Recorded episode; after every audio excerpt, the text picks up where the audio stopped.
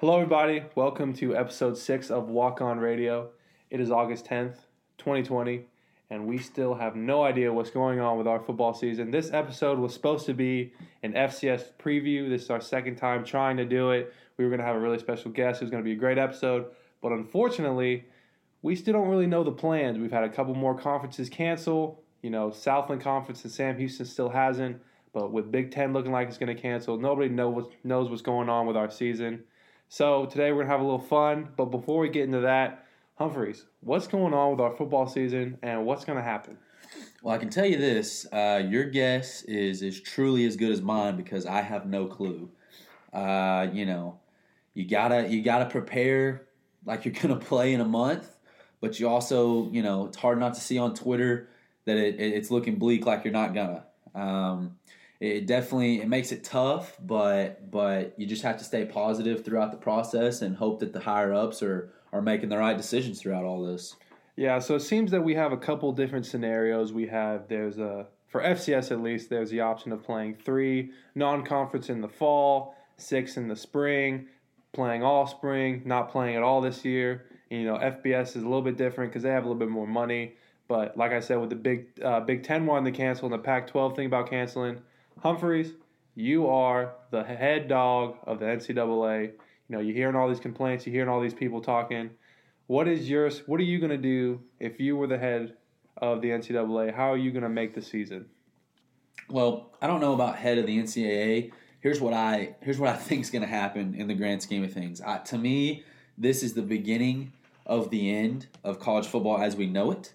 I think that this is a great excuse for the Power Five to ultimately secede from the NCAA because uh, they have the money to do so, they have the fan base to do so, they have the the, the basically the backbone to do it. Um, I, they, they truly don't need the NCAA. As big of a powerhouse as the SEC is, as the Big Ten is, the Big Twelve, ACC, uh, Pac-12. I mean, those guys are are bigger than than life itself uh, in college athletics, and so I kind of think, you know, this this is like I said, the beginning of the end to that. Uh, I think that the Group of Five is is kind of is really closer to FCS than it is Power Five. Uh, I think a Sam Houston and a Texas State are much closer for a lot of reasons than than Texas State is to Texas, if that makes sense. Uh, so I, I, don't I don't know what's going to end up happening. I, I, would say that if anyone's going to play this fall, it will be the Power Five. The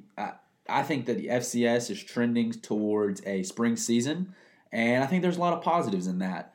Uh, one being, if if all the Power Five plays this fall, then all of a sudden, you know, North Dakota State gets to play Alabama, uh, be Alabama for for those spring months, uh, and things like that. Not not lessening, you know, how talented the FCS level is, just giving it more of a national spotlight.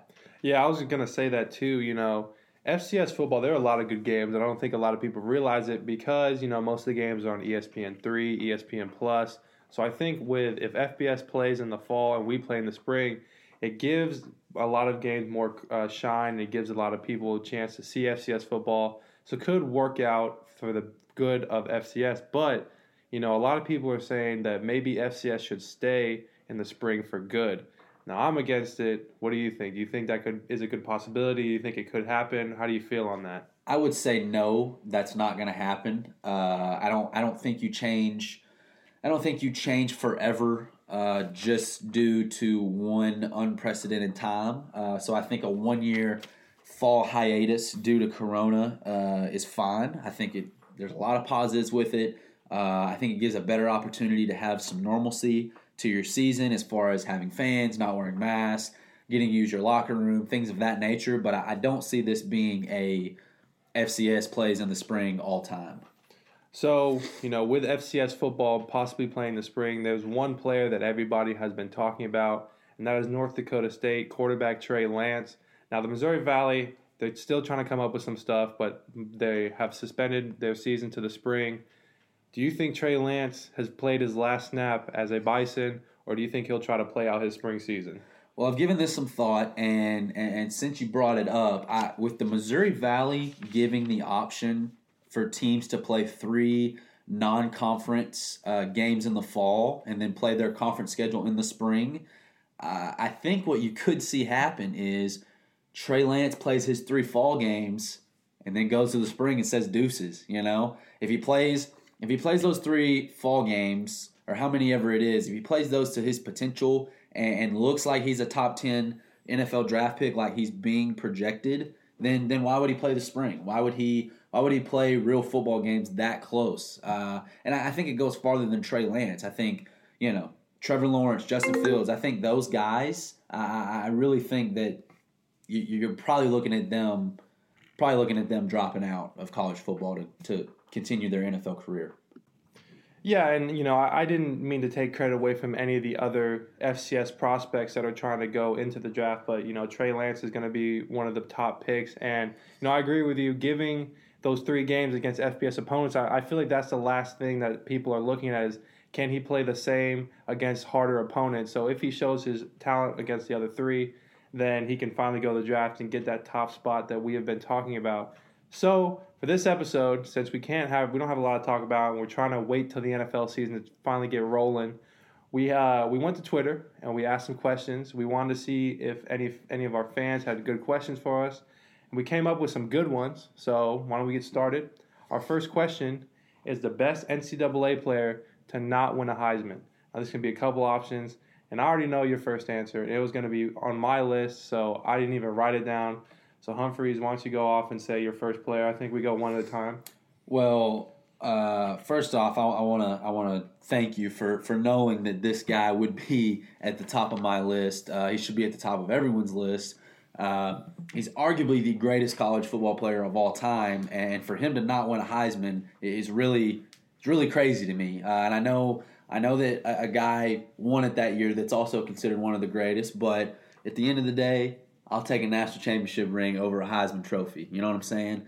So, that being said, Vince Young, two time Rose Bowl champion, really set the standard for versatile quarterbacks. 3,000 yards passing his last year at Texas, 1,000 yards rushing. I mean, he takes down USC, one of the greatest dynasties college football has ever seen. I mean, the dude is is legit invincible. Now, of course, I saw that one coming in. Hold up, wait a minute. Hot take. Greatest player of all time? It definitely no on the de- definitely on boo, the list. Boo boo boo boo. Definitely on the list. He was great. Of course, he was on my list. I can't disrespect him, even though Humphreys, you know, gives him a little bit too much credit. My first answer was Peyton Manning. You know, he lost to Charles Woodson, which is one of the few defensive players to win it, and the he only was, defensive player to win it. Yeah, but yeah. he, you know, there are players that played both offense and defense, but he was the only primary defensive player to win it. But I mean, Peyton Manning won 39 out of 45 games at Tennessee. He owns almost every record there, and you look at his NFL career. You know, it's a tough one, but so I put Peyton Manning as my first option. Charles Woodson's one of the best, but so is Peyton Manning. The only thing that sucks about the Peyton Manning thing is, is I, I totally agree he's on my list as well. But people, and I've done this before. I've actually had this conversation so Tennessee won a national championship. It was actually the year after Peyton Manning left. So that's got to sting him a little bit. I, to me, I wouldn't say it's a blemish on his resume. It's just something that he didn't complete. You know? Yeah, and also to you know, a couple episodes ago, you gave your whole speech about Dak winning MVP and having a new player, someone brand new. So I feel like with Charles Woodson coming into the being picture, a defensive guy, being a defensive yep. player, yep. and having such good stats that he did, you kind of uh, have to because you're not going to see a lot of defensive players. You know, getting that Heisman option. I think that's a great. I, I definitely think that that's a. If there's a guy that can uh, overtake a quarterback, which obviously the Heisman is predominantly a quarterback uh, award. Uh, obviously, the defensive guy was a special player uh, to beat out Peyton Manning in that situation. Yeah, so uh, speaking of defensive players, I had another one on my list, which is Ndamukong Suh, yeah. Nebraska. Yeah. And I mean, that year for a, for a defensive lineman is insane. It's just like J.J. Watt's year that he lost the MVP to Aaron Rodgers, the GOAT. You know, 85 tackles, 12 sacks, one interception, one forced fumble, three blocked kicks, crazy stats. Unbelievable. He loses to Sam Bradford of Oklahoma, which to me is a is a historically weak Heisman Trophy winner. Yeah, but you know, Ndamukong Suh, he made Nebraska what they were that year, he, and he was a defensive line. He nearly single handedly beat Texas in the Big 12 championship to ruin their national championship season when they went and played Bama. Yeah, and, and saying my Charles Woodson argument with a defensive player, when's the next time you're going to see a defensive lineman have these kind of stats? He should have won the Heisman that year. Sam Bradford had a good year, but you know should have went to Suh. Was Manti Te'o the last defensive player to go to New York? Man, I mean, it's been so, a while. Yeah, Yeah, I, Manti you know, was good too. but- Yeah, great player. Uh, I, you know, to say that it'll never happen again is a little bit of a stretch. Uh, it definitely could, but obviously the the mountain is is pretty steep for a defensive player to win it. Yeah, and especially with the way college football is kind of going, it's, It's so becoming an- offensive. It's an offensive league, Yeah. so you're going to see these quarterbacks like Lamar Jackson having five thousand yards in a season. you It's know. hard for a running back to win it now, especially in the day and age of a running quarterback. You know, you've got Lamar Jackson, you've got guys like like Marcus Mariota, Cam Newton, guys like that that that tote the rock, eh, but they're at the quarterback position. And then you throw in the fact that a lot of times they play for the best team that's going to the national championship, and so it's a little easier for them to to win the Heisman.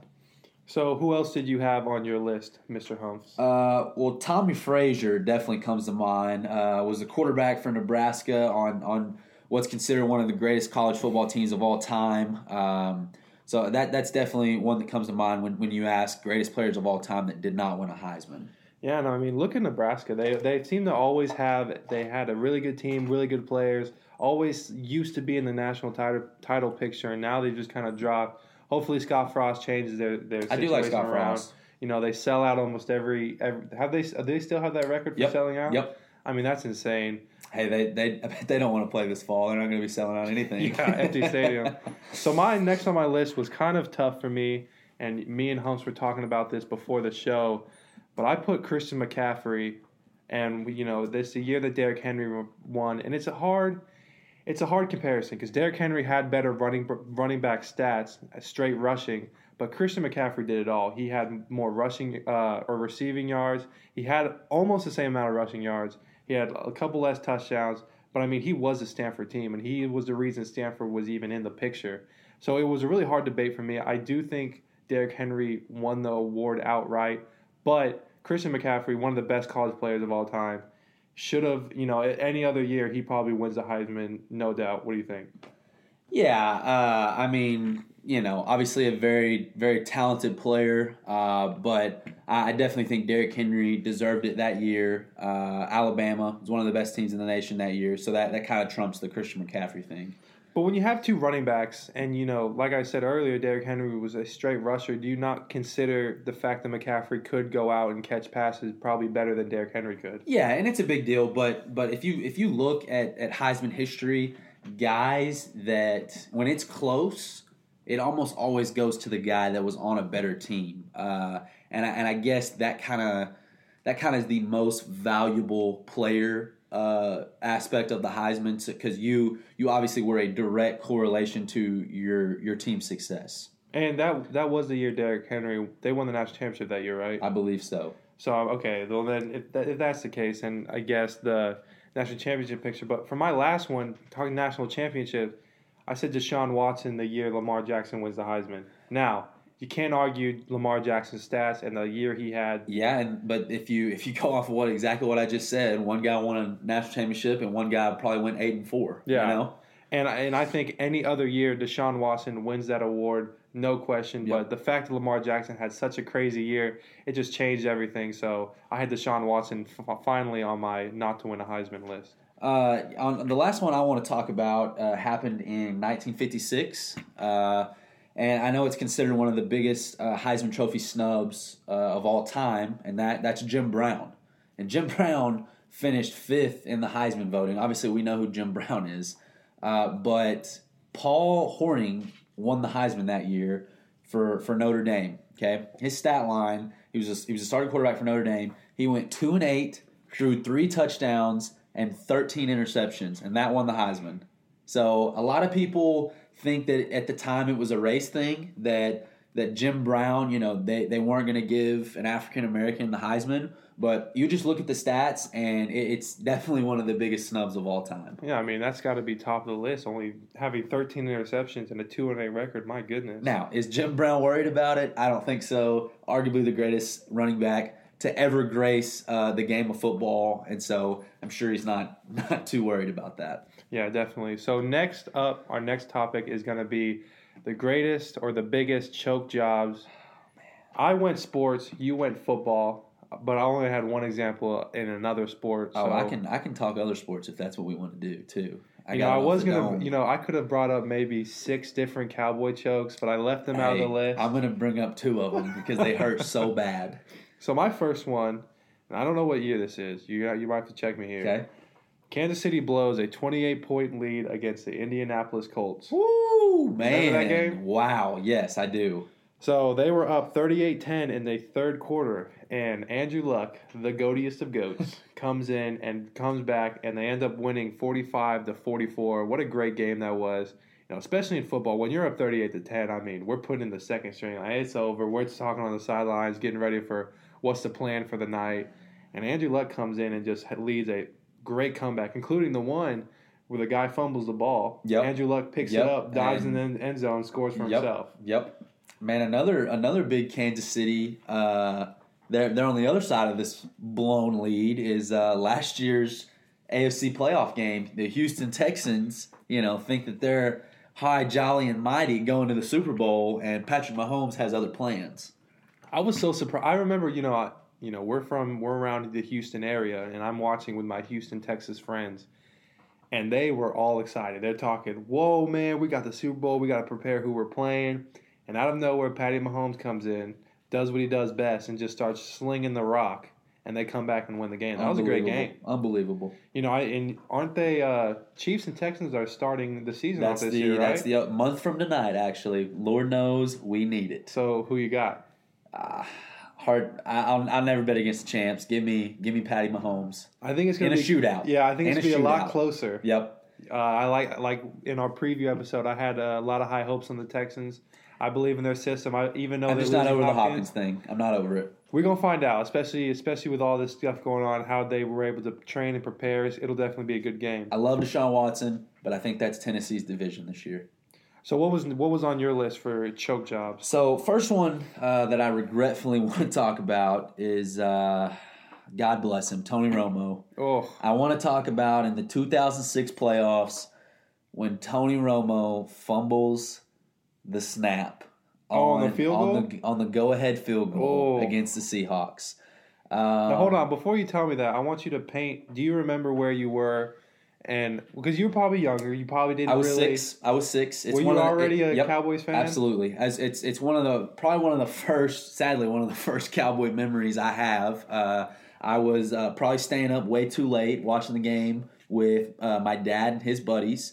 Um, so actually, I do remember what happened this night. So that happens. Um, it's it's it's burned in my brain, Dalton. Uh, and I love Tony Romo. I this is no Tony Romo bash whatsoever. I think he's one of the most underrated, underappreciated quarterbacks in Cowboys history, in NFL history, all the above.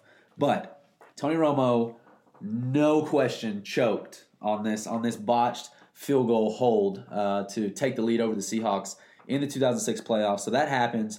He picks the ball up, gets tackled at the one. Cowboys lose and my dad and his friends decide to drape a Dallas Cowboys jersey from my gutters at my house and they light it on fire because of how mad they are. We catch the house on fire, a little piece of it, burned burned the the gutters.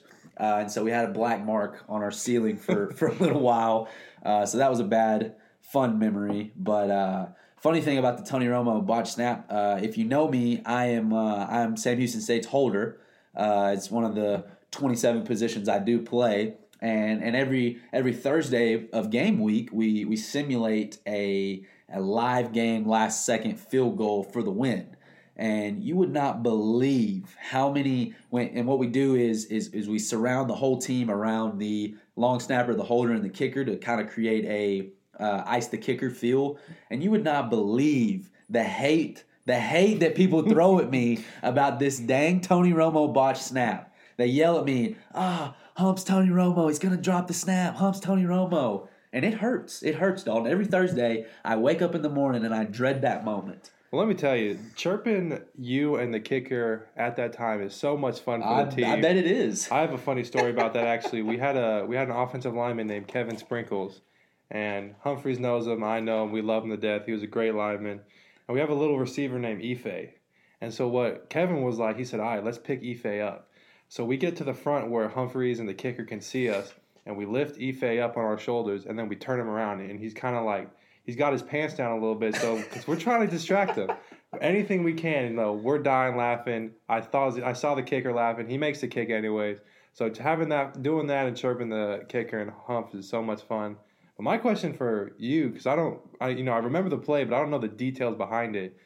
Was he was he trying to go for a two point conversion, or did he just straight up miss the hold? Like what? Why? No, so he, it, no, it was a field goal. So he he fumbles, and it, it was not a bad snap. I mean, straight up botched the hold, and, and he picks it up and tries to run it in the end zone for a touchdown. But ultimately, he's tackled at the one, and that was that was it. Cowboys he, lose. almost gets it too. no, he, almost- he gets there. Yeah, I mean, he gets tackled at the one, but all in all, doesn't matter. Botch the botch the snap, and that's a big that's a big choke. So using your holder, you know, mind and ability, do you did you notice what he did wrong? Like what was some what did he do wrong in the hold that messed it up? Well, looking at it now, I mean, I was six at the time, so I was just pissed. yeah, didn't- no, I, didn't mean like now if you rewatched it. Looking at it now, dude, he just dropped it. Straight up he dropped it? just straight up dropped it. I mean, it was like a twenty yard kick, and so you know you always want to get laces out, but dude, just get the ball down. I mean, it's an NFL kicker. He's gonna he's gonna drain it. You know. I mean, there's a lot of pressure behind it too. Like this is to win the game, and like, but, crowds but, roaring. But dude, I mean, people Why say was that, he the holder? Was he always the holder? Why is the yeah, starting quarterback the well, holder? I agree, but. Uh, you know, rumor is is that quarterbacks have great hands. I mean, I'm a, I'm a quarterback converted receiver. Uh, I mean, you're catching. You know, hand-eye coordination is there. You're catching. If you're a shotgun guy, you're catching the snap out of the shotgun every play. You know. That's a hot take. A lot of quarterbacks have concrete hands. Uh, my second choke is actually a baseball one. You know, I kind of went to the baseball Okay. route. Poor Chicago Cubs, man. Ooh, long, Ooh, long time man. of straight bad luck Man. and hatred. I don't know the, the official name of the curse. I forgot the name of it. it's it's it's the Bartman curse. Is it Bartman curse? Yeah. So yep. Cubs are up against. Uh, Cubs are up on the Marlins three two in the series. Chicago's up 3-0 in the top of the eighth. They get on. They keep going. They have one out in the ninth, and the foul ball gets hit. Mister Fan Man Bartman catches the foul ball. Yep. Curse happens. Marlins end up scoring eight times that game. They win that game, and ever since that day, well, up until recently, they won the World Series Yep. a few years ago. Yep. So the cur- curse is curse has officially been lifted, but But the Cubs, long years of straight losing, and I mean, talk about a choke job. And you know, you're a baseball guy. yep. Being three, being up 3-0 in the top of the eighth isn't big, but having one out Oh, in the top, over. It's over. Yeah. I mean, and having one out in the ninth, you know, you're two outs away from winning the series, and you know, going probably farther. yeah, Something uh, like that happened. Yeah, well, it was the I think it was the National League Championship. So basically, they were two innings away from going to the World Series. Uh, that happens, and then the rest is history. I mean, they had pretty, you know, got close in some times, but had some had some pretty bad luck up until here recently when the Cubs won the series. All right, Humph, what is next on your list for choke jobs? So my next one is uh, is this is an iconic moment uh, in NFL history.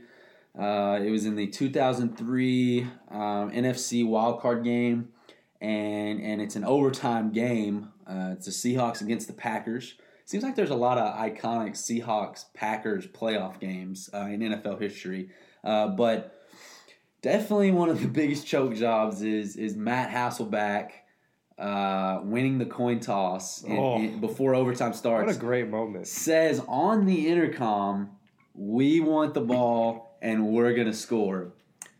If you know the rest of the story, you know that he throws a pick six and the Packers go on and win. Mm, man, what a great moment too. And you know, I like Matt Hasselbeck. I nothing got nothing against him, but you can't do that, Uh-uh. especially on the hot mic. No. Everybody hears you. On the ref's mic at that. yeah. And speaking of Seahawks, Packers choke jobs, I didn't have this written down because I totally forgot about this. Went out of my mind. I wanted to forget about it. But you know, Dez drops it. We win. We go on against the Seahawks. We were supposed to win. This was karma. Oh my goodness, we were supposed to win. The football gods know, knew that My Dez caught it. My God, onside kick. Uh, it. I'm glad y'all Brian or it. Brandon Bostick, who cares? I'm glad that y'all Irrelevant. Tight end for like eighth tight end for the Packers. He's on the onside team. No, he muffs it, doesn't he? Muffs it. They, Yeah. His job I is to, that. and he says it on an interview. He said his job was to go block the guy in front of him for the guy behind him to catch him, which I think was Jordy Nelson was supposed to catch the ball. Game's over. Take a knee. We're going to win the Super Bowl. He decides, you know what? I'm gonna go up and go catch it. Muffs it. They get the ball back. They throw a deep ball to who who knows, catches it, and goes to Super Bowl. What a choke job, especially because we destroyed the Cowboys last week. Dez, Jet, Dez You didn't Choke destroy number the two. That's not a choke. can't he caught catch the it. ball. Get out of here. Dez dropped it. Competition committee came out and said that Dez, in Dez- fact, did catch it. You know, back then those rules it Not was a choke. different. Nope. Dez drops it. Nope. Choke number one. That's not even a Packer goes to the NFC. Championship. Brandon, Brian, Bostick, That's Boo, the Boo co- Bostick, Boo Boo Bostick, Coldest take muffs the uh, onside. on this episode. Super choke. Dez did in fact drop it. Our next topic, and we have a lot of different options for this one, is the best FCS players. Now, not the best, because that'd be a little bit harder, but we're just going to name best FCS players. It can be any position, any FCS school. So, you know, you have your list. Can you name who was the greatest of your list? Tough to say. Um, you know, if you want to go back farther, I, I think we should focus more on you know more recent FCS guys. But Jerry Rice is an FCS football player. Uh, Walter Payton, FCS football player. Randy Moss, FCS football player. Obviously, those are three of the greatest to ever do it in the NFL. Uh, so, you know, obviously you're going to be high up on your list, but I'm gonna I'm gonna focus on uh, I'm gonna focus on more recent guys and and one that you gotta gotta have in every conversation. You know, the two-time Walter Payton Award winner, which is the FCS equivalent to the Heisman Trophy, Sam Houston's own Jeremiah Briscoe. I mean, he won it back to back. Uh, I mean, the stats are he, he's definitely one of the greatest FCS quarterbacks of all time. Yeah, it's really a shame that he doesn't get talked about as much as other players like, you know, Carson Wentz, Jimmy Garoppolo, Kurt Warner. And I get it, he didn't have the NFL career that the other guys had, but he had one of the best FCS careers. And he had a great offense with him. He put Sam Houston on the map, made them relevant. My first pick is Alcorn State's own Steve Air McNair, That's a yeah. one of the greatest, rest his soul. Yep. Uh, fun fact, I have his rookie card Wow. and uh, I plan on selling that for a lot of money later down the line. But I mean, he wasn't he in the Heisman? He, yes, he was he was three? top three. He went to New York for the Heisman Trophy, which obviously is unprecedented for an FCS player to to go to New York to be recognized as one of the best players in all of college football, not just FBS. Was gonna be uh, Trey Lance, but you know, Corona had to come and ruin everything. Yeah, Is Steve Air McNair the only one to do it so far? in to my knowledge, at least. Uh, if there is another one, someone comment on Twitter that uh, there has been another one. But to my knowledge, Steve Aaron McNair is the only one. Yeah, and, and staying with the quarterbacks, of course, you have Northern Iowa, Kurt Warner, Hall, uh, Hall of Famer. Yep. Uh, he had a great career in the NFL, great career at FCS, and finally, our head coach's own, his baby, Yep. Joe Flacco, Joe Flacco. Delaware. Yep. Great, great career at Delaware, great career in the NFL. So I, you know, great. A lot of quarterbacks from FCS, you know, great careers, and comes to the NFL and has a good career after that. Dude, Briscoe, so I'm looking at it right here. Briscoe threw for 5,003 yards his senior year. That's unbelievable. Yeah, and, and you know, he didn't even start at Sam Houston. Goes from a, a school that cancels football completely, UAB, yep. He gets rid of the program, yep. comes to Sam Houston, and just changes it. Unbelievable. I I mean, he, he, threw for for over 11,000 yards at Sam Houston and and 116 touchdowns. I mean, that's that's unbelievable in 3 years. Yeah, and he, and he also had great receivers with him. You know, just a good offense in general, good scheme that they were running. Uh, yeah, absolutely. So, staying another quarterback uh, situation. I know you have his name down. I just wrote North Dakota State quarterbacks because they've had as a whole. they've had they've had the last three quarterbacks have all been really talented. You know, you have Carson Wentz, Easton Stick, and Trey Lance. Three, and you know, you, what school can go from one quarterback to another to another? They're like the Green Bay Packers of FCS football. that didn't even picking make sense. great quarterbacks That right after each other. Sense. Bart Starr, Brett Favre, Aaron Rodgers. So Bart Starr and Brett Favre A little played, bit, little played- bit, little bit farther played apart. by each other? A little bit farther apart, outta but you here. know what I mean. Hey, I was at Aaron Rodgers' first ever NFL game against the Dallas Cowboys. Did they win? I actually think that the Packers won. Uh huh. Like normal. so let me ask you this, Ryan Humphreys, Carson Wentz, Easton Stick, Trey Lance. You're now the owner of the Cowboys. You got to pick a starting quarterback. Which one of these three quarterbacks are you going with?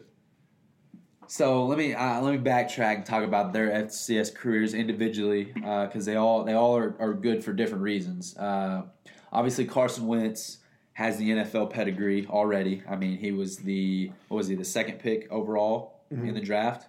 Obviously, that's big time for an FCS quarterback. Says a lot. Won some national championships. Uh, has had a you know pretty solid career with the Philadelphia Eagles. I'd say that the only blemish for him is is injury prone. I mean, he gets hurt. Uh, if the guy's healthy, he's really good, but hadn't been able to finish many seasons fully. So that that's a little bit of a tough uh, tough break. But as far as his FCS career goes, I mean, the dude is unbelievable. Uh, moving on to Easton Stick, uh, he he kind of gets put to the side in, in a lot of those category or conversations. Excuse me, but he is in fact the winningest FCS quarterback of all time. Really? Uh, yes and and that's that's a big stat as a as a quarterback. You know, people talk about winning rings, and, and overall, the dude just wins. So definitely got to put him in any conversation of of best North Dakota State quarterback of all time. Uh, Trey Lance, you know, he's only played one season uh, with the Bison, but he won the freshman national freshman of the year. He won the national player of the year, and he won the national championship. So, dude has a trifecta probably going to be a top 10 pick in the NFL draft. He could declare right now, only played one year, and he's going to be a top top pick in the NFL draft. So I would say talent wise, give me Trey Lance. Uh, I think his ceiling is is higher than Easton Stick and Carson Wentz, uh, and I, I, he's a fun fun player to watch for sure. Yeah, and it's really interesting to see Trey Lance because you know you see Carson Wentz and you see Easton Stick, and Trey Lance does not play like either of them at all. He's a he's a more of a running quarterback. Not saying he can't throw the ball because he he made all he got all those awards while throwing zero picks. So he's a great runner, great thrower. I agree with you. I would want my quarterback to be a little bit more fast and mobile. I'm going Trey Lance just because you know Carson Wentz can move, Easton Stick can move, but not like Trey Lance can.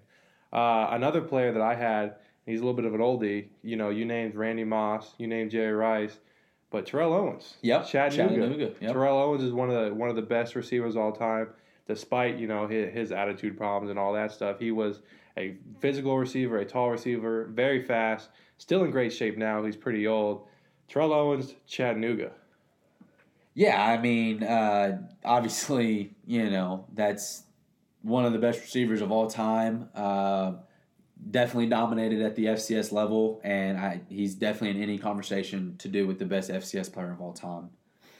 Uh, another guy I wanted to bring up is he, he falls under the uh, two time Walter Payton Award winner is Armani Edwards. Uh, for those of you that don't know, he's not really a household name, but Armani, Armani Edwards did win two FCS national championships. One as a true freshman, one as a sophomore. Uh, but what people will remember is he was the starting quarterback when Appalachian State went into the big house and upset Michigan in, in probably the biggest college football upset ever. Yeah, and you know, later in our episode today, we're going to talk about one of the best one year teams that has a great year. And you know, you look online and stuff, and Appalachian State is up there. You know, they had they beat Michigan that year. They go on and win the national championship, and a lot of it seems to be behind that quarterback. Yeah, absolutely. I mean, the dude, the, like I said, not a household name, but you look at his stats, and he he's one of the best to ever do it, especially at that level.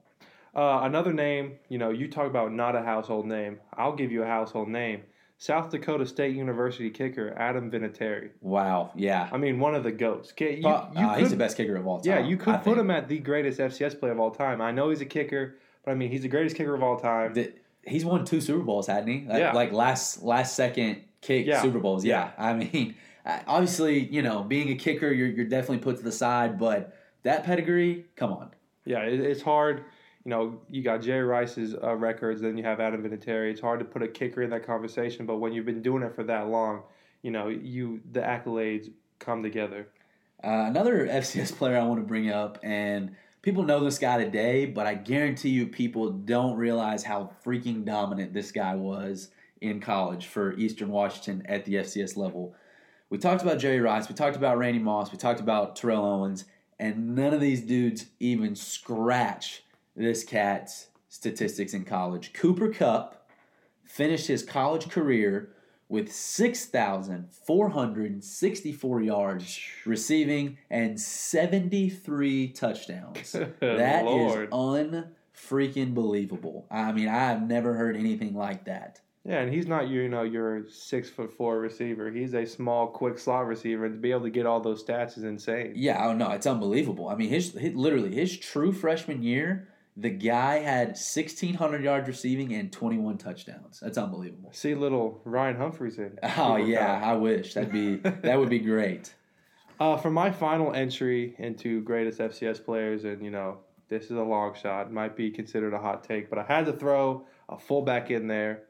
Kyle, the Juice, Juszczyk, Hey, Harvard's own.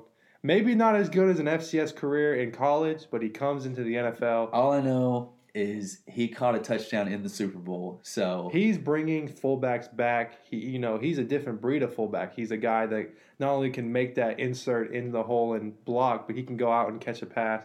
I love the juice. He's an FCS player. I had to shout him out.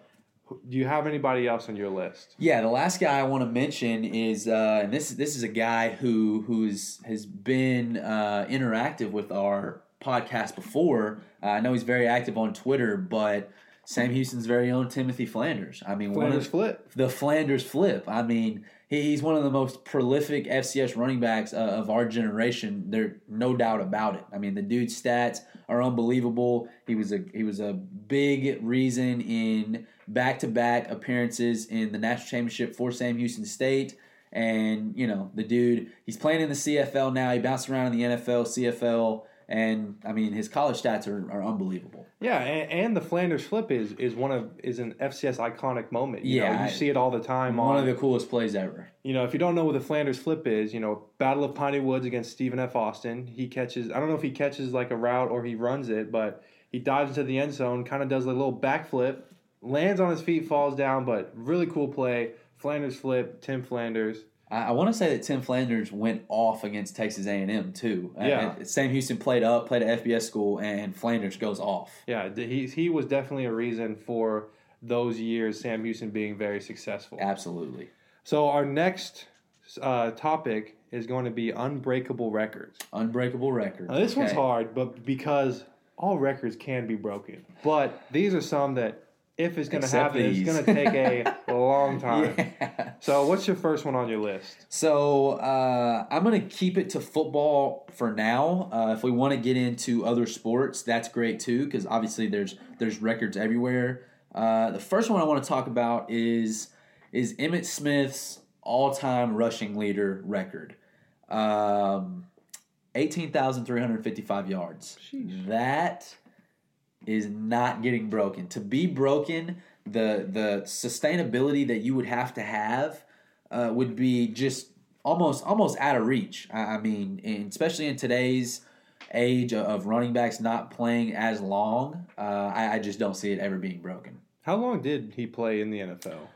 A long time. So he played. Uh, he, he played obviously most of his career with the Dallas Cowboys, and then he finished his career with Arizona. Uh, but I think he played 15 seasons, and so just I, I, for me, for someone to to play at that level uh, for that long is just unrealistic. And how disappointing finishing his career in Arizona. I mean, that that's your that's your Cowboys guy, and he goes to Arizona, has two kind of disappointing years. That kind of sounds like what Aaron Rodgers will probably do. Uh, Look, he's no, probably going to leave the Packers and go somewhere else. Look, Finish, he- finish calling a hole and finish his day somewhere He's else. retiring as a Packer unless the Packers get rid of him. Uh, Which they're not. He's the greatest quarterback of all time. That'll be for later. But yeah, you know, running backs, you're not going to see him be playing for 15 years anymore. It's going to be a hard record to break. If you had if you had the current NFL running backs and you had to pick one you think could break that record, which one would you put? You cannot say Zeke. I'd, I'd pick Zeke wholeheartedly. Pick I- another one. No, because because Saquon Barkley's team isn't good enough to do so. Uh, Derrick Henry is probably too far in his career. He's just now kind of blossoming. Uh, but you just look at the stats and what Zeke's been able to do in a short amount of time. You know, obviously, me putting that ceiling on him is unrealistic. But if I had to pick one NFL running back to do so today, I would pick Ezekiel Elliott. You know, I, I hate Zeke, but I gotta respect his game. I would say Zeke too, but maybe Christian McCaffrey as well. He just he, he catches the ball too much. True, but he, he broke the he broke the college record. Maybe he can do it in the NFL. Yep. Who knows? My first unbreakable record, and I hate doing this to my boy Brett Favre. 305 Interceptions. interceptions. Yep. My goodness. Eh, Just no, again, no one is going to play as long and throw as many passes as him to ever surpass that. Yeah, and it, it, when you're throwing the ball all the time and you're throwing these rockets, you're gonna get a lot of picks. Peyton Manning was just, you know, he's probably second on the list. He threw a lot of picks too. So His- Some- I think Peyton Manning has the most interceptions as a rookie ever. I think. I think it was Brett Favre. Really? Yeah, it's one of them on, for on sure. his, his year in the Falcons. They talked about it. Yeah, I, I mean it. It's a bad record to have, but then when you look who has it, it, it obviously Yeah, you know, lessens that for sure. Peyton Manning and Brett Favre are top in interceptions, but they're also top in passing yards. So it, it's a it's a hard thing to look at. Uh, what's next on your list? I'm gonna go Derrick Thomas, uh, single game sack record in 1990. You ready for this? Seven sacks in one NFL game. Who are they? Do you know who they were playing against? Unbelievable. No, I'm not sure, but I do believe that it was Derrick Thomas's rookie season that he did this in. Wow. Seven sacks in one game. I, I don't see that ever happening again. no, I think like the most like currently is like four or five. Yeah, I, I, I don't see anyone getting close to seven again. My goodness. My next one on the list is Jerry Rice, twenty-two thousand eight hundred ninety-five receiving yards. Wow. But I think it could be beaten. Uh, But Jerry Rice played forever. Yeah, and, and again, all these all these records, you know, with, with the longevity behind it, it's just going to be tough to beat. Yeah, uh, you know longevity. So the rest, I have three more, and they are non-football. Okay, Bill Russell, eleven championships. never will be broken. Come on. Yeah. I mean, Michael Jordan had six, and that's the closest. Yeah, no, that'll never happen. But also, Bill Russell fair, played very long. Who was he ago. playing against? He was playing against me and you, Yeah. but still Yeah. respect him for winning those. Yeah. Absolutely. Yeah. Uh, okay, if we're, we're switching it up, not going football. Uh, a record that will never be broken. Uh, honestly, I, I, to me, this is probably the least likely record to ever be broken in any sport. Uh, Joe DiMaggio's 56 game hit streak. Oh yeah. No way. That'll never happen. Uh, pitchers are too good today, and even I mean, it'd be hard to get 56 games in a row with me pitching, Yeah. let alone let alone Major League Baseball pitchers pitching. I mean, that's a that is truly an unbreakable record. I thought there was somebody that was close to doing it recently. They got uh, they got I think they got in the 30s, uh, but that's I mean that's just so how hard it, it you know you can literally go a month and you're halfway there. Yeah. I mean it's it's unbelievable. you know, staying in the baseball realm, you know, you can think how you want about Barry Bonds, steroids. A lot of people did at the time, but this man was intentionally walked 120 times In a season, in a season. yeah, wow. How does that happen? I, you know, you got a slugger like Barry Bonds and taking not taking a point to steroids. They were so nervous about this man. He got intentionally walked 120 times. That's unbelievable. I, you know, I don't see a maybe Aaron Judge in a couple years if he keeps banging home runs like he is. But I mean, you're not going to have a big hitter like that that people are so scared of. Especially like you said with the pitchers and their ability, they're not going to want to intensely walk the same guy just because they don't have the skill to go behind it. I want to keep in the baseball uh, baseball record book, and you know one of your coach, former coaches, actually commented this on our Twitter page. But uh, Nolan Ryan's seven no hitters will never be touched. Uh, I, you know, another guy that pitched for literally forever. Uh, I'm named after Nolan Ryan, actually, so definitely a, a big fan of his. But you know, Justin Verlander, who, who's a first ballot Hall of Famer, just threw his third no hitter. Okay, Uh, uh, you with me? So if he doubles his no hitters, he's still got to throw one more to tie Nolan Ryan. So never going to happen. this is seven like in his career. Yeah, seven Okay. seven no hitters in his career. Uh, never will be touched. And and the no hitter, no hitter is different from a perfect game, right? Yes, So no hitter, you can walk. yes. But Walks and errors, you but no base hits. Perfect game is no base runners Okay. at all. That's still a challenging thing. And Oh, Nolan Ryan, yeah, seven. Alvin, Texas own, Yep, hometown boy, yep. staying on forever. That's Yep. our boy. Love Nolan Ryan. Uh, my final one is not, uh, you know, you talked about goats, Nolan Ryan. This goat, hockey, Wayne Gretzky. You know, a lot of people don't know what hockey is. They know who Wayne, Wayne uh, Gretzky is. 2,857 points in hockey. Wow. That's not that will never be beaten. He is the goatiest of goats of goats of goats in hockey. I don't know a lot about hockey, but that sounds like a lot. Yeah, uh, 2,000, 1,000 seems like a lot for me. So I thought that's a hockey. You know, nobody will play that long and have that many stats where they can get 2,000 points. Hey, here's a record that we can talk about. What about Usain Bolt's 100 meter record? Dude, I don't know. I think that could get beaten. I, here, here's my here, here's my my argument to that. Obviously, all the 100 meter records before him, you know, got broken. But how fast can a human get? I feel like at some point it tops out. You know what what is human max speed? Uh, you know, it's a breakable record, but it would definitely take a, a once in a lifetime person and a once in a lifetime run. It, it is so impressive to watch that man run because he's so long. His legs are so long.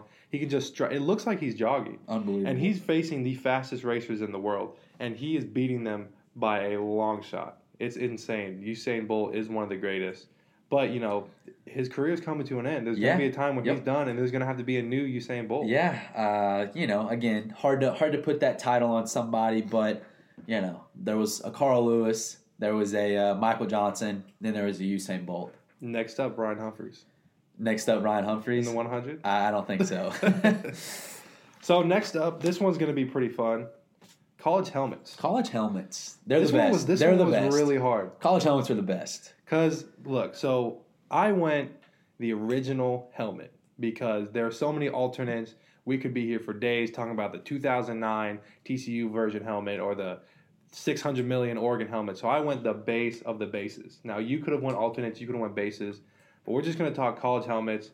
Give me your number one. Number one out of all. Actually, no, I take it back. Let's go five. Let's go your least, and let's work our way up. Okay, uh, let me give me two seconds to decide my list. Uh, okay, if you're if we're gonna if we're gonna go true helmets, uh, then I'm gonna go honorable mention Oregon with their 50 helmets. Mhm. Uh, obviously, they're set the trend in the uh, alternate, alternate, alternate, alternate, alternate helmets. Uh, I mean, they have they they basically wear a new one every single game. Obviously, those are fun to see. But if we're ranking all time helmets, I'll put them honorable mention. And uh, okay, so I'm starting at five. Um, I, I Florida State's gold helmet with the uh, with the arrowhead on the side is pretty iconic for me.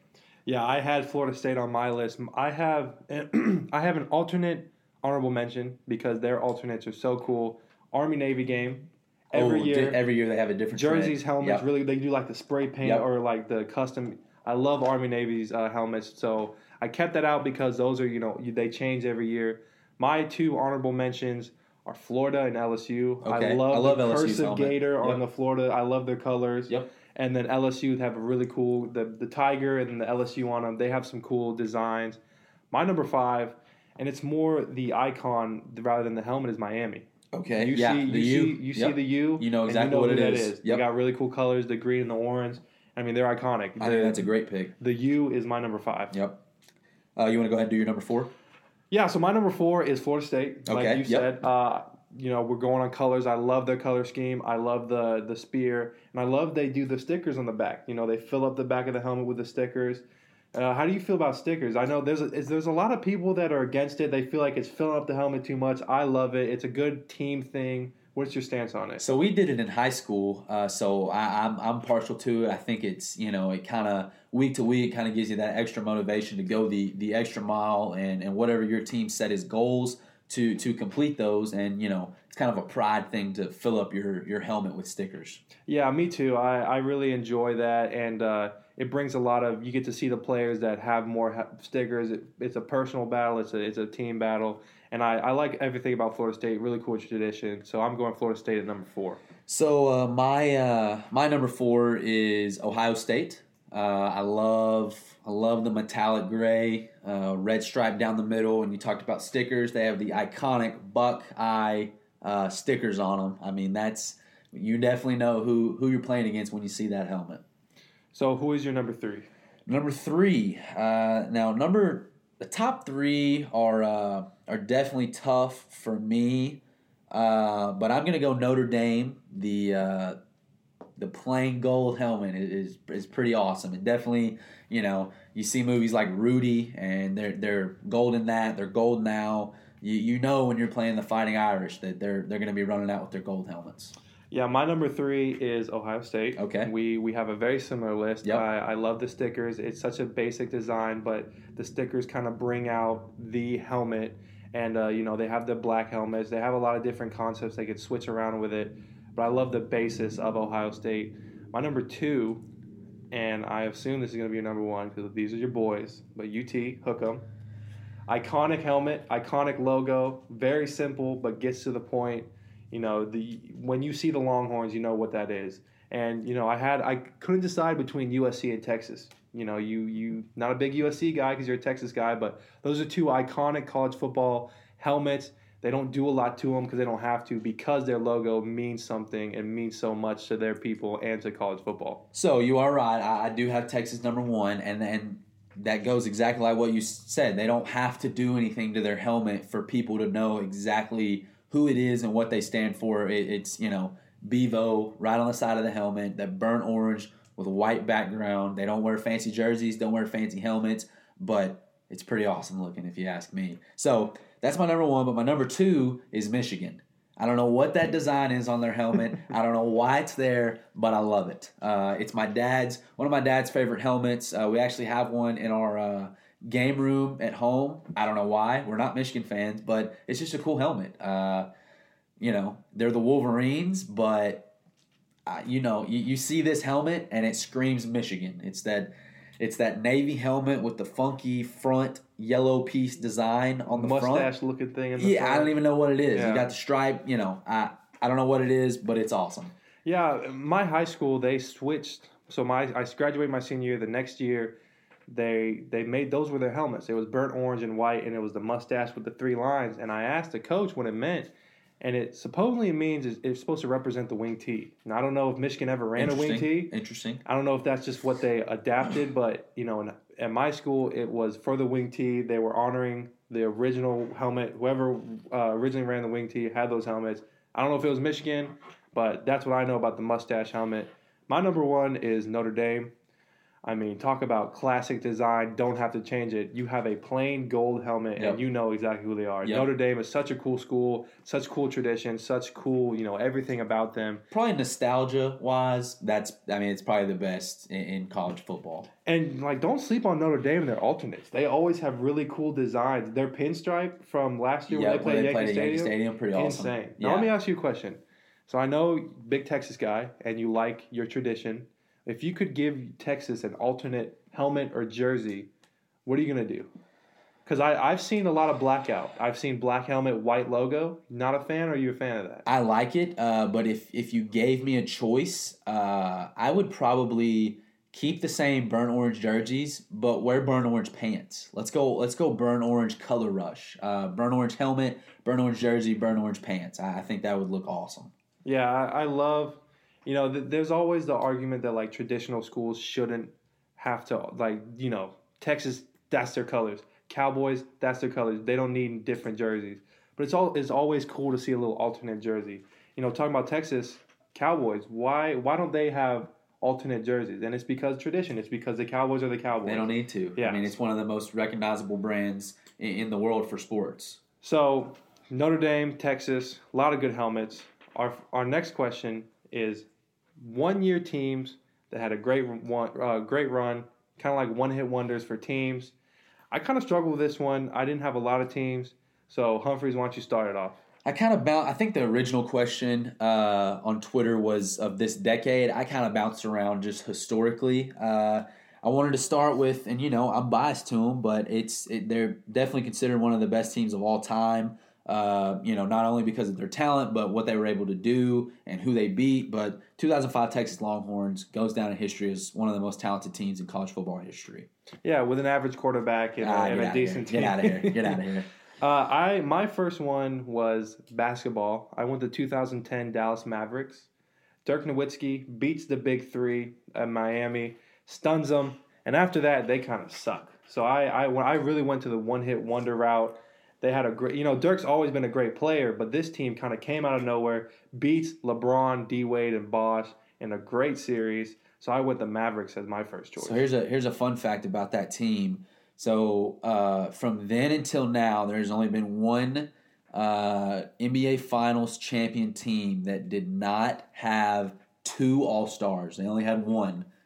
That was the Dallas Mavericks with Dirk Nowitzki. Uh, so that that says a lot about what that team was able to do. Kind of a David and Goliath type setting, and so the run that that team was able to go on in in route to win an NBA Finals championship is unbelievable. It's really a shame that Dirk doesn't. You know, if I feel like he doesn't get the recognition he deserves. He is one of the best big men of all time. You know, he's not Shaq and he's not uh, Tim Duncan, but he's still. Ooh, hot take! I'll take him over Tim Duncan. Really? Yep. Yep, I've always thought that. Uh, I, you know, Timmy has the the finals uh, resume for sure, but you know, I you can you can just as much say that that's a, a Gregg Popovich thing, uh, and so for that, I'll take Dirk. Won't put him over Shaq, but I will put him over Tim Duncan. That is a hot take because I've seen a lot that you know they have best player of the decade in the 2000s. It's always between Tim Duncan and Kobe Bryant. A lot of people put Tim Duncan, so definitely a hot take. Uh, what's your first on your list? Uh, so another one I want to talk about is uh, I, I, I want to talk about kind of a dynasty. Uh, you know, you can you can break it up into one year, you can break it up into three, but the Dallas Cowboys from 1992 to 1995 won three titles. I mean that is that is unbelievable. I've seen a lot of people talk about how uh, you know, they had the Last Dance, the the Jordan documentary about his six championships. If there were to be another team or another uh, franchise to do a documentary like that on, it would be that time span of the Dallas Cowboys. Just the Hall of Famers that they were, you know, put together. Troy Aikman, Emmitt Smith, Michael Irvin, Larry Allen, Charles Haley, Deion Sanders. I mean, that's I mean, that, that's simply unbelievable. And, and just what they were able to do, like I said, you can break it up into one year, you can break it up into a dynasty. It's definitely one that, that will go down in history. So you have you have all those players, you have all that success. Who was the best Dallas Cowboy player in those years? In those years, whoo, that's tough. Uh, sure, my dad will get on to me. Uh, he, he's Mr. Cowboy, but you know, I think it starts. Um, I think it starts with your quarterback. And so Troy Aikman won three Super Bowl titles. So I, you know, without him, I don't think we, you know, I say we, I don't think the Cowboys uh, amount to that success, but definitely other players played just as big of a role as him. I think another player that really gets overlooked is Larry Allen. Yeah. One of the biggest offensive linemen the of all time. strongest offensive lineman of all time. Super fast. Yeah. And, you know, you talk to people and players that were back then – they say that offensive linemen were big, but you would look at the Dallas Cowboys offensive line and it was a whole other breed. They were all massive individuals, and all started with Larry Allen. And You don't have a you don't have a good quarterback without a good offensive line, and the Great Wall of Dallas started with that group, and has continued the tradition of having a very good offensive line. Okay, so another another team I want to talk about, and you know this one this one's hard to put on there, but the New England Patriots. Uh, we're talking about you know obviously their dynasty the last 20 years led by Tom Brady is second to none. I mean, what the, the amount of championship games they've been able to go to is is the most. Uh, but I want to specifically touch on the undefeated regular season New England Patriots. Uh, this falls under the one of the best teams of all time, but it also falls under one of the biggest chokes of all time. We had that earlier in the show, but you had a perfect record going into the Super Bowl and you play against uh, a team who got into the playoffs the last week of the regular season, New York Giants as a wild card. New York Giants rally, make it to the Super Bowl to take on uh, David and Goliath, if you will. Um, and the Patriots fall up short. They a perfect season doesn't mean a thing without a ring. You know what I mean? And and so to me, obviously one of the biggest or most impressive one year span teams of all time, but also one of the biggest chokes of all time, in my opinion. Yeah, and talk about one hit wonders. David Tyree. Yeah. Giants receiver, makes the helmet catch, never hears from him again. So uh, here's another fun fact of uh, Dalton. So there is video proof of the walkthrough of the day before the Super Bowl of David Tyree. Uh, I think he dropped like five passes in practice. Okay, an NFL receiver drops five passes maybe more in practice, and then makes arguably the most iconic catch in football history to lead the New York Giants to a Super Bowl. Yeah, it's crazy how one play could change a person's career. Look at Odell Beckham. Yeah. Makes a one handed catch, goes from an average receiver to now people talking about him as like one of the best in the league right now. Absolutely. Talk about ain't no thing without a ring. 2011 Green Bay Packers. My goodness. We go, I think, I want to say 13 and 0. We lose the last game. 14 and 0? We lose the last game because Roger sits because we're like, you know what? First seed, we're walking in. We're going to win the Super Bowl. Sit, we lose. We go into the playoffs, and then we lose, I want to say, the first round. Wow. Absolutely embarrassing. We go from 2010 winning the Super Bowl. Fi- 15 and 1 regular season 15 record. and yeah. 1. Wow. Yeah. So what an embarrassment. We and I mean we dominated that everybody that year. And then we come out and lose. You got it. You, you so you, you first round bye. New York Giants upset y'all in the second round. I mean that's Yeah, insane. unbelievable. 15 and 1. We could have been up there with one of the greatest teams of all time. Chokey choke choke. But I mean what a great year that was leading up to that going 15 and 1. You don't see that a lot happen. Uh, another team that I put and I stay in the realm of a team that did really good but didn't really do anything else after that. 2017 Atlanta Falcons. Yeah, that's kind of uh, out of nowhere. Uh, you know, I know they come up short. That's why did we not Yeah, talk about I'm- that? I'm One of the biggest chokes of all time. I'm kind of, I didn't put that on my list because I was sure that you were going to talk about it. wow, You did- excuse us. That that's the biggest Super Bowl choke of all time. Twenty eight to three.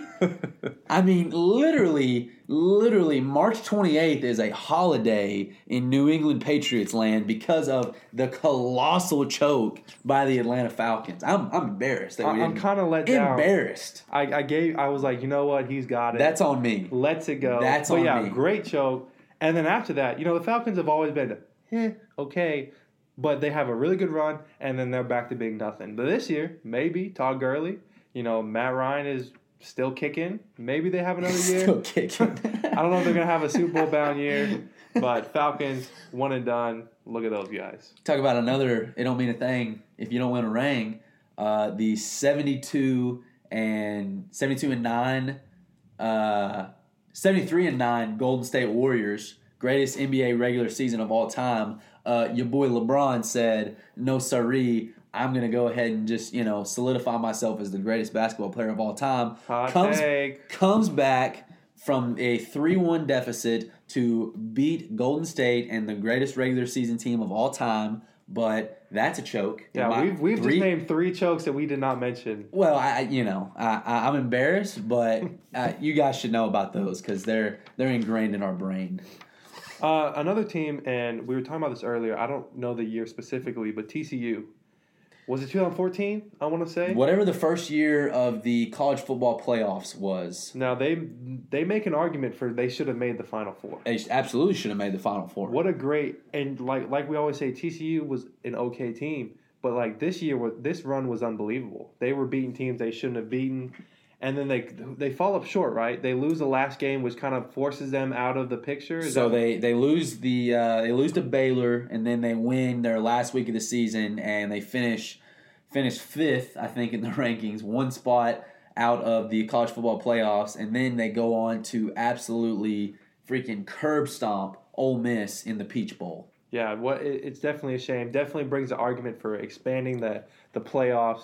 But what a good run by TCU. Do you have any more on your list for one year teams? I think you got you got to mention 2019 LSU. I mean, what they were able to do offensively, Joe Burrow. I mean, one of the best seasons in college football history. Uh, won the Heisman with a landslide. LSU pretty much the you know dominated the national championship, beat a really talented Clemson team led by Trevor Lawrence and Dabo Swinney, and you know definitely in the conversation for one of the greatest one year runs from a team all, of all time. Yeah, and they lose literally their whole team. It'll be definitely interesting to see how they bounce back. You know, if we get a season, they have an all conference season at the SEC. It'll be fun to see Coach O and their new team. So our next topic is going to be rivalries nobody really talks about. Okay. Now, there's a there, there could be a lot. There's there's I have a few. Humphreys has a few. Why don't you start off with your first one? So I, I'm going to start off with, uh, and don't get me wrong, this is a big one. I just think it should be bigger. Uh, I love it. I watch it every year. Uh, I think the uh, j- just the pride behind it, it really really means a lot. And historically for college football, I think it's a big deal. But Army Navy is, is one of the great traditions in college football, in my opinion. Uh, I don't think you hear about it enough, but just think about America's finest battling it out the last week of the season for for ultimate United States bragging rights. I mean, that is that that's you know 22 of the smartest people in America, young minds in America, on the field at the same time, battling it out in a great football game, a historical football game. You know, two teams that in the early college football days definitely won a lot of national titles. Real, real blue blood, blue collar uh, uh, teams. You know, back in the day, and I think they're overlooked now. But this is this is a special rivalry in, in my opinion. Yeah, and they and they always end up being pretty good games. You know, these last couple years, Navy has ended up being you know ranked 24, 25 in the top 25. And I don't know if it was this last year or two years ago, but Army hasn't won in a long time. They end up coming back and winning the game for the first time. So it means a lot to the people in the military. It's a really fun game to watch. We talked about their jerseys. They have a great concept every year. It's really cool to watch that. So definitely Army Navy. My first one. Now I don't know if this is considered an official rivalry yet, because you know there's no name to it, there's no trophy. But Texas versus LSU. Now, this little hot take. A little battle of the South action. But these last couple years, they've had some banger games. You yeah. Know, there was the whole DBU argument. Uh, this last year, they go what 60, 60 They both score over sixty.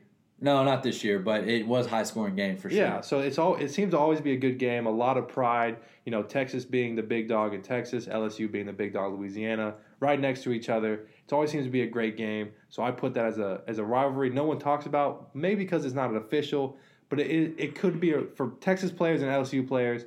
And also, they're both getting recruited by the same people. You know, Absolutely. normally they're in the same area. Texas wants them, LSU wants them, so it's a definitely a big game for those guys, and they're always a good game to watch. So the next one I want to talk about, I want to shift to to FCS football. Uh, this obviously, if you're anything to do with Sam Houston State, you know how big of a deal this is. Uh, me and Dalton play for Sam Houston State, and so obviously we understand the uh, just the magnitude of this rivalry game. But the Battle of the Piney Woods, uh, Stephen F. Austin versus Sam Houston State. Uh, last year we played our 94th game against them. Uh, Sam Houston is on a nine game win streak. Uh, obviously, Sam Houston has dominated, but it just the if you don't know about it, uh, we played at NRG Stadium. I, I, had the privilege to play in my first one last year. It's it's truly it's breathtaking. Uh, the tailgating when we drive up on the bus is just unbelievable. You're you're greeted with your family and friends, cheerleaders, band, all that. You get to walk through the parking lot through through your own team's tailgating, and that's a super surreal moment. Uh, but one of the coolest parts for me uh, is when you run out of the tunnel and alumni, former players are are lining the tunnel, and just their their passion for the game, for Sam Houston State, for Battle of the Piney Woods, it, you can really see it. Uh, and so that meant a lot to me. I definitely take a lot of pride in it. Hopefully, we can we can get that game in this year, whether it's the fall, or the spring. And it's really a big deal. Dalton, you can I know you can touch on that because you played in it as well. Yeah. So for people that don't know, uh, Stephen F. Austin and Sam Houston State University are basically the same school. You know, they're both a small school. They're both in small towns, Nacogdoches and Huntsville. So they're pretty much the same school. They've, they've been playing for a while, and boy, do we not like each other. Uh, you know, it's really fun to play at NRG, but you know, I've heard stories of playing home and home series. So they and, used to do that. Yeah, uh, and my, they were wild. Uh, a lot of my coaches from high school played at SFA, uh, so they give me give me hell on it all the time. Uh, that I, you know, I play for Sam Houston State. That's that's how bitter of a rivalry it is. But I've definitely seen clips of us playing home and home, and you know. Uh, the NRG thing's cool, but I wouldn't be opposed to, to, playing home and home. I think that atmosphere would would be unmatched. Yeah, but it, it is also really fun to play NRG. A lot of us you know, we're not going to the NFL. This will probably be a, you know, a lot of us didn't play in state championships. So you don't get to do this very often. So it is really fun. And there is a lot of bitterness. You know, you come to Sam Houston and you hear the purple school. You don't hear SFA. I assume in SFA they say the orange school or the jailbirds because we have prisons in uh, Sam Houston. It's a big rivalry. Uh, you know, it was really cool for me. Actually, SFA was the first game I ever played in. Uh, I was on special teams, and they kind of just threw me in there. And you know, my first snap being on at NRG Stadium with a pretty good crowd. It was really nerve wracking, but it was really cool experience. Being able to walk down the tunnel and you know pregame get to walk around the stadium, it was really cool, really fun. Something I'll never forget. And uh, you know, recently they've been blowouts because Sam Houston's very talented. But last game was a close one, and it should be a close one for the years to come. So it's going to be a really fun game. It's going to be really interesting and a rivalry that should pick up, even if we have a you know your whole argument with the spring season. You know, maybe this uh, Battle of Pine Woods get a lot more attention than it has before. Well, you know that's the thing. It, you know, like we were talking about, if Power Five goes to the fall, all of a sudden, Sam Houston SFA has the potential to be college game day. I mean, I know that's a stretch, but it, realistically, I mean, that's you know that that's something that could happen. Yeah, and you you did say it's a really cool environment. The tailgating is so much fun. Uh, I got I mean, to it's, go. It's seventy or seventy five thousand people deep. I don't. I mean, I, yeah. it's hard to hard to grasp that at the FCS level. And then I think for the game, what's 30, 35,000 mm-hmm. people. Yeah, it, being able to redshirt my freshman year and get to go as a fan was really fun getting to play with it is fun. And then when we're alumni, staying on the field, letting the young guys run out, it'll be a fun experience. Uh, for my next rivalry, and Humphrey's not gonna like this one: Cowboys versus Packers. Not an official rivalry because Packers are rivals with pretty much everyone: Bears, Lions, 49ers. But man, this rivalry has picked up since the Cowboys cannot beat us. Every time they play us, they lose. Like that for sure. Yeah, and you know, Cowboys fans don't like Packers fans because Cowboys fans are always they're a successful team. We're a successful team. You got two big dogs butting heads with each other. It never ends up working out. But uh, you know, we think of the Cowboys as little children. You know, they're our little boys. We just kind of pat them on the head, say, you know, keep playing. So you know, we're gonna see them in the playoffs. Hopefully, if the Cowboys can make it, and uh, it should be a fun game. But you know, you look at the past couple years, every time they play us, they lose, and that's just straight facts. It's it's hard to argue that, uh, but I, what I will agree with you on is that it is an unofficial rivalry. Uh, you know, two of the most heartbreaking losses in my Cowboy career, uh, one of which I was at, came at the hands of the Green Bay Packers. With two with two diehard fan bases like that, with, with the Cowboys and the Packers, you're, you're gonna have a, a rivalry sense to every game you play just because of you know the history behind both teams, and so I think going forward you're going to continue to see that. Yeah, you know when I think of Packers Cowboys, I think of Dez dropping it. I think of Jared Cook's catch on the sideline. I think of Mason Crosby's game winner, and most recently, Aaron Jones giving the little the little wave while he's running to the end zone after we uh-huh. destroyed y'all in the uh-huh. running game. I mean, what a what a great game for the boys the Packers, not not the boys. Yeah, my boys. So Packers Cowboys, always a great game, always good rivalry. That was my second option. All right, for our last part, we're gonna do. this was my mother that suggested this. Shout out Mama Meyer. The best coaches quotes. There's a lot of great coaches of all time. A lot of good co- quotes. Hit me with your very first quote. So the first one, uh, I want to give a shout out to Tom Landry, uh, the greatest Whoa. Dallas Cowboys coach of all time. Uh, I was named after Tom Landry. It's my middle name. Uh, and and this is a great quote by him. Leadership is a matter of having people look at you and gain confidence. If you're in control, they're in control. And to me, I, that means a lot. You know, I look at myself as a leadership figure. Uh, I hope I hope people look at me that way. But I feel like uh, you know, strong teammate. If you have that that quality that that people feel confident in you, that people will feel confident in themselves. Yeah, and a lot of quotes about leaders are very important. You know, Tom Landry, greatest Cowboys coach, Vince Lombardi, greatest Packer coach. My first quote is from Vince Lombardi himself, and the quote is leaders are leaders aren't made, they are or leaders are made, they're not born. They are made by hard effort, which is the price which all of us must pay to achieve any goal that is worthwhile. I mean, that just says a lot. Being a leader, you know, you can't just be born a good leader. You have to earn it.